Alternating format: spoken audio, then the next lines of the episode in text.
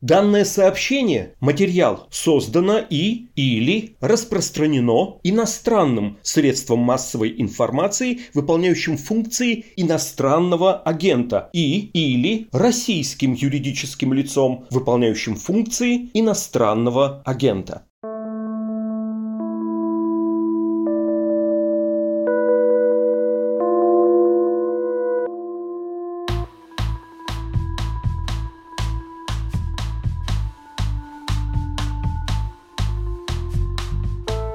Привет! Вы слушаете подкаст «Медузы. Текст недели». И в нем, как всегда, мы обсуждаем самые интересные и заметные материалы, выходящие у нас на сайте. Меня зовут Александр Филимонов. 2021 год установил печальный антирекорд не только по числу новых иноагентов и смертей от ковида, но, кажется, и по нападениям на учебные заведения в России.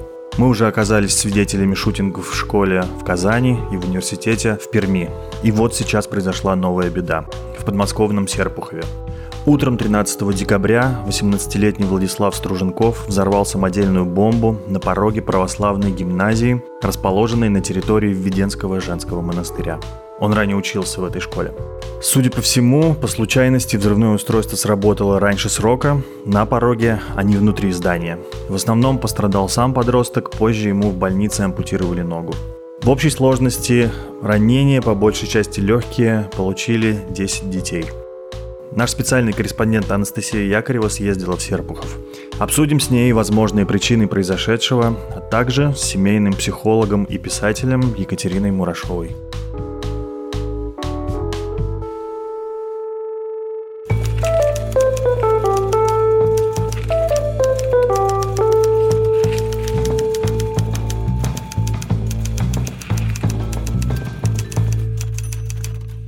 Привет, Настя. Привет, Саша. Ты съездила на место новой трагедии, произошедшей в Серпухове, на территории Веденского женского монастыря, там находится православная гимназия, и там выпускник, ее 18-летний Владислав Струженков, взорвал самодельную бомбу. Говорят, что, глядя на это место, ничто не предвещает, что там могло подобное произойти. И люди, которые знают вот этого подростка и его семью, то же самое не могли бы ничего заподозрить. Скажи, пожалуйста, какое у тебя осталось впечатление? Ты видела все своими глазами, собрала какую-то фактуру. Какие у тебя ощущения?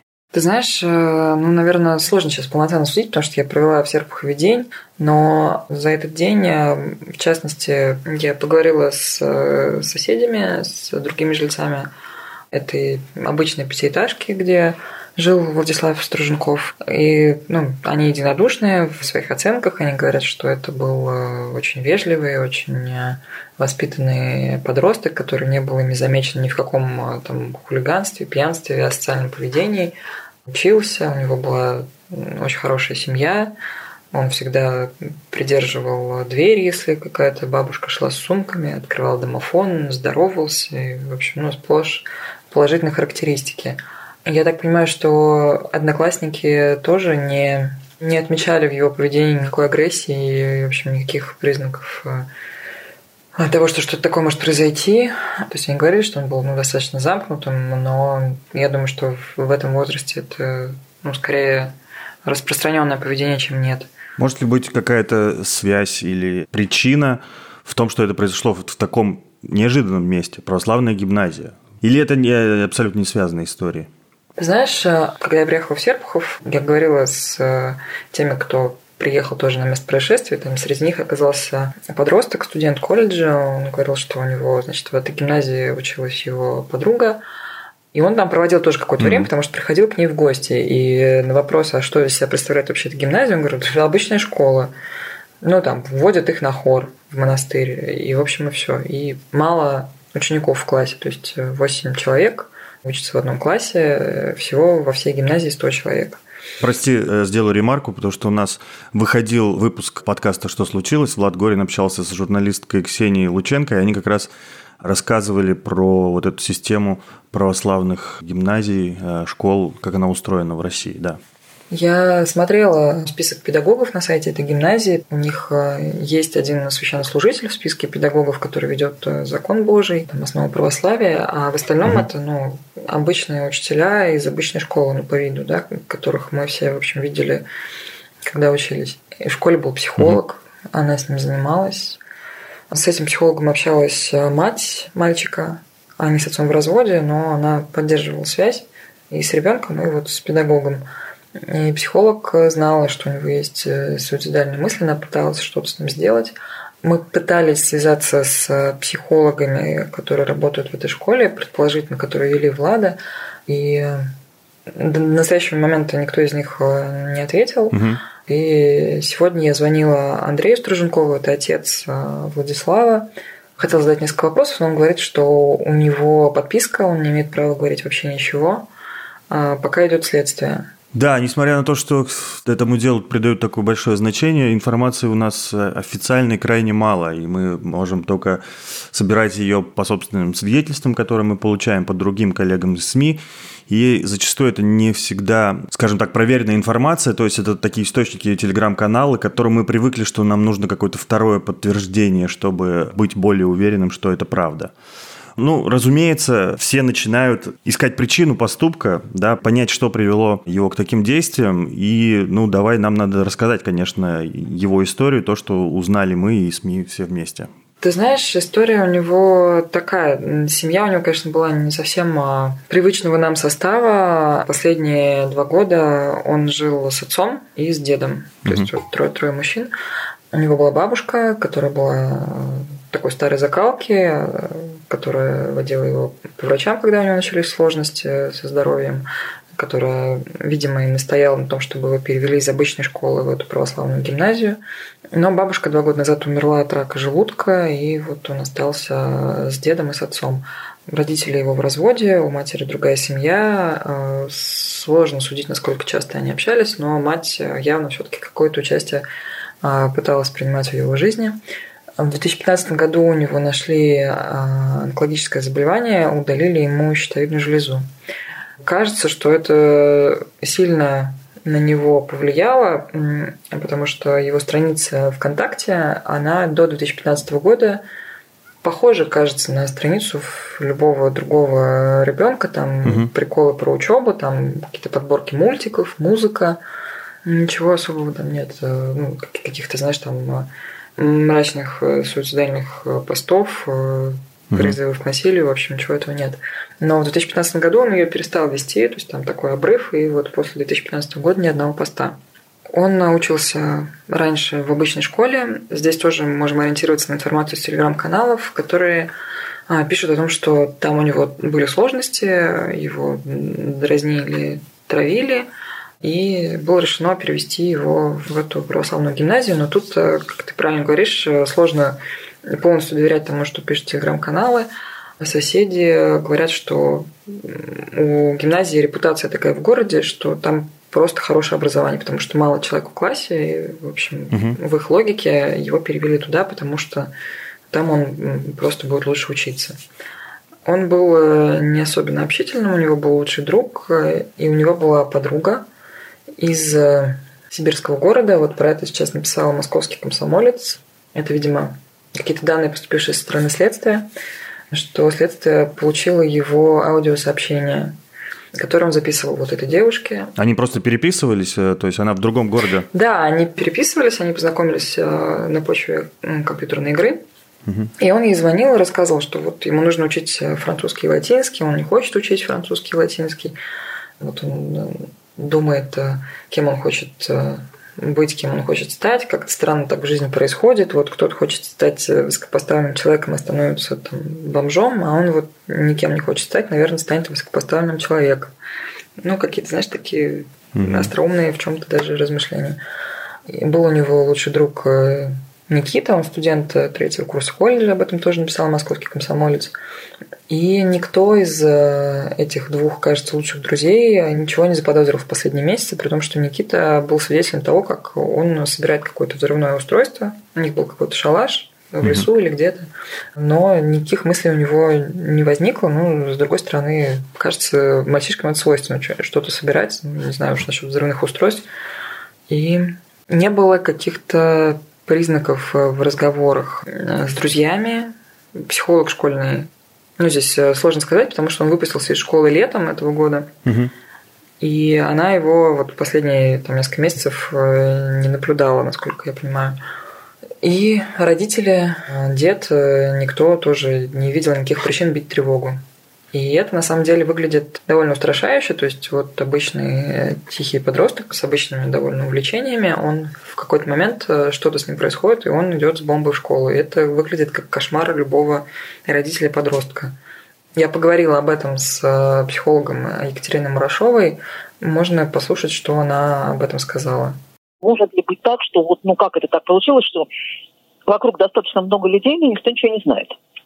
Вот эта вот идея, что подростки страшно демонстративны, и обязательно должно быть заметно. Нет, весь мой опыт работы с подростками говорит, что нет. Чем серьезнее а, ну, скажем так, нарушение вот сейчас личностное развитие, тем меньше а, у нас шансов об этом на самом деле узнать. То есть об истерическом неврозе мы узнаем в 100% случаев подросток с истерическим неврозом, скорее всего, даже если он и попробует там, ну, не знаю, покончить с собой или что-то, это будет абсолютно демонстративный суицид. Попытка повеситься на люстре в гостиной при стечении народа. Поэтому чем э, более вот какая-то такая ситуация серьезная, тем меньше шансов, что мы об этом узнаем. То есть если человек собирается, ну, условно говоря, покончить жизнь самоубийством, да еще и забрать с собой некоторое количество народу, да, то есть нарушить все. То есть самосохранение у нас есть, да? И у нас, в общем-то, есть достаточно, ну, первая заповедь, как ни крути, не убей, да? То есть если мои обстоятельства жизненные, психические таковы, что я собираюсь нарушить базовые вещи, то, в общем, с этим я не пойду на площадь. Соседка их по дому говорит, что с одной стороны, они все были люди вовлеченные, так или иначе. Ну, то есть он не был заброшенным ребенком, но угу. по их впечатлениям больше всего им занималась бабушка. У деда есть еще одна внучка, девочка. Он часто проводил там время, потому что мать уезжала, и он сидел с внучкой. А отец Андрей, он работал, он занимался установкой окон и ну, часто работал допоздна, но, в общем, не пил, не грубил и ну, был таким вот работающим отцом. А, есть э, там такой факт. Э, Владу после удаления щитовидки у него начались гормональные проблемы, ему поставили диагноз депрессивный синдром и прописали антидепрессанты. И как мать Владислава писала школьному психологу в феврале этого года, отец эти антидепрессанты перестал ему давать. Угу. Но здесь, опять же, мы задали вопрос Екатерине Мурашовой, может ли депрессивный синдром приводить к таким последствиям. Депрессивный синдром нет, он не обуславливает таких вещей. Ну, то есть э, большинство людей с депрессивным синдромом просто живут с депрессивным синдромом. Никого не взрывают, никуда не бегают. Меня, конечно, вот какая еще деталь очень задела. Все это по некоторым данным. Окончательно мы не можем утверждать. Но вроде как в школе предыдущей его булили, одноклассники вот его специально перевели в другую школу, где поменьше людей, где лучше работают с учениками, более индивидуально. И там он якобы натолкнулся на буллинг уже со стороны учителей. Вот это меня прям потрясло. Вдруг вот это возможный триггер, то, что бежал от одного буллинга, прибежал к другому. Ты знаешь, э, у нас есть э, цитата в нашем тексте понедельничном, э, где, кажется, человек из параллельного класса угу. говорит, в чем этот буллинг выражался. Ну, то есть, что учителя могли ему сказать, э, да кто ты такой, да ты сопля, ты ничего в жизни не знаешь, не понимаешь и не добьешься. То есть, э, а это, конечно, неприятно, наверное, относится к определению буллинга. Но, как э, вот справедливо говорит психолог Екатерина Мурашова, нельзя считать, что каждый ребенок, кто с таким столкнулся, он пойдет и взорвет школу мне кажется, что вот эта вот идея искать э, стрессорные э, факторы и на основании их делать выводы, э, она сама по себе вообще абсолютно абсурдная, потому что то, что одного человека, условно говоря, выбьет из седла ну, совсем, а для другого человека м- будет только, ну, не знаю, фактором личностного развития. Uh-huh. Вот. Поэтому если говорить, что все подростки, у которых умерла бабушка, или все подростки, у которых обнаружили серьезное соматическое заболевание, угу. являются, ну, как бы группой риска, то мы далеко зайдем. Меня в этой ситуации немножко поражает как бы стечение похожих тем в новостном поле, потому что вот буквально за несколько дней до произошедшего в Серпухове была встреча э, Владимира Путина с членами э, Совета по правам человека, и там ему подробно рассказывали в том числе про проблему буллинга, насколько это как бы тяжелая э, проблема. Он давал поручение, что надо со всем этим разобраться – и аккурат как бы через пару дней это такое происходит. А дальше это у меня просто ассоциативное мышление, то есть как бы я не знаю, как называть до сих пор правильно произошедшее. Да, шутинг, не шутинг, теракт, не теракт. А выходит после этого сообщение Национального антитеррористического комитета, который ежегодно отчитывается о проделанной работе. Он говорит, что в России в этом году не было ни одного теракта, все, живем все хорошо, там задержано столько-то преступников и все такое прочее. А при этом вот такой у нас новостной фон. И ты как бы думаешь, власти только что-то обсуждают. Вот тут мы про буллинг поговорили, тут про теракты поговорили, и вот тебе Серпухов случился. А на самом деле он уже немножко даже начинает выпадать из новостной повестки. Это вот э, мы уже не раз обсуждали, как быстро начинает забываться все. Знаешь, это действительно удивительно насчет того, насколько это быстро забывается. Угу. Но здесь э, еще, я думаю, что сыграла роль то, что, в принципе, никто не погиб. То есть э, Владислава Струженкова увезли в больницу, ему ампутировали ногу. Он в тяжелом состоянии, но жив. Не знаем, пришел он в себя или нет. Вот. Но погибших нет. Э, на самом деле, тут еще, если задуматься, то от большого количества жертв э, нас отделяет просто одна деревянная дверь, которая в школе оказалась заперта. Он прошел через пункт охраны, он прошел через кодовый замок, и вот единственное препятствие, которое его задержало, это вот эта деревянная дверь. Не знаю, это произошло по регламенту или это какая-то случайность, но дверь была заперта, взрыв произошел на крыльце, от двери оторвало кусок э, доски. Угу. И перед зданием был э, такой кровавый след, видимо, вот Владислава отбросила взрывной волной. Да, то есть, с одной стороны, никто не погиб, но при этом, если вдумываться в эту ситуацию, она была, кажется, абсолютно непредсказуемая, непрогнозируемая. Я никогда раньше не занималась школьными шутингами, я не знаю, какие были обстоятельства там, то есть были какие-то звоночки, сигналы, учет психиатра, но здесь э, ну, более-менее нормальный ребенок в какой-то момент э, вдруг э, совершает такую вещь, и нет каких-то маркеров, нет каких-то сигналов, нет ничего, что должно было бы встревожить взрослых, кроме суицидальных мыслей. Как понять, что что-то идет не так? Ну, вы знаете, вот если так, честно, то я бы обращала внимание, не это не касается абсолютно, упаси Господи, что все они побегут кого-то, там, не знаю, душить, стрелять, взорвать и так далее. Но мы же говорим родителям, да, и педагогам, на что обращать внимание. Я бы обращала внимание на утверждение «все придурки». Ну вот все вокруг придурки. У нас в классе нет никого, все придурки. Э, учителя все идиоты. Э, нет никого. То есть ребенок, подросток э, не говорит э, хорошее. Ну, то есть не приходит и не говорит, слушайте, у нас есть в классе там, я не знаю, кто-то, он прекрасен вот в том-то я встретил вот там девочку, а она так рисует вообще. А еще я знаю одного мужика, он э, просто вот гениальный механик. Uh-huh. То есть вот когда в речи человека долго, не обязательно каждый день, упаси Господи, но вот человек растет, а в его речи этого нет вообще. Вот я бы обращала внимание на такие вещи и пыталась что-нибудь с этим делать сейчас все равно должно быть какое-то уголовное дело против него, соответственно, да? Да, сейчас э, ведется расследование, ведет Главное следственное управление Следственного комитета. Непонятно, какие у него сроки, но я думаю, что как-то будем по мере возможности э, следить за тем, к чему это расследование придет и какие будут выводы. Ну, потому что я думаю, что это вопросы, взволновавшие многих э, что пошло не так, что к этому привело, почему так получилось. Да, у нас пока больше вопросов в этой истории, чем ответов, это правда. И самая большая проблема в том, что мы не обладаем достоверной информацией на весь этот счет. Поэтому как бы и возникают всевозможные домыслы, версии, какие-то обрывочные э, сведения, и из них уже начинают придумывать что угодно. Ну, следствие работает, оно собирает информацию, это видно даже по каким-то вот э, утечкам и сливам. Оно опрашивает э, ближний круг, Угу. И я думаю, что в какой-то момент начнутся допросы учителей, допросы его бывших одноклассников, и ну, из них, возможно, мы узнаем, в чем выражался этот буллинг, о котором все говорят.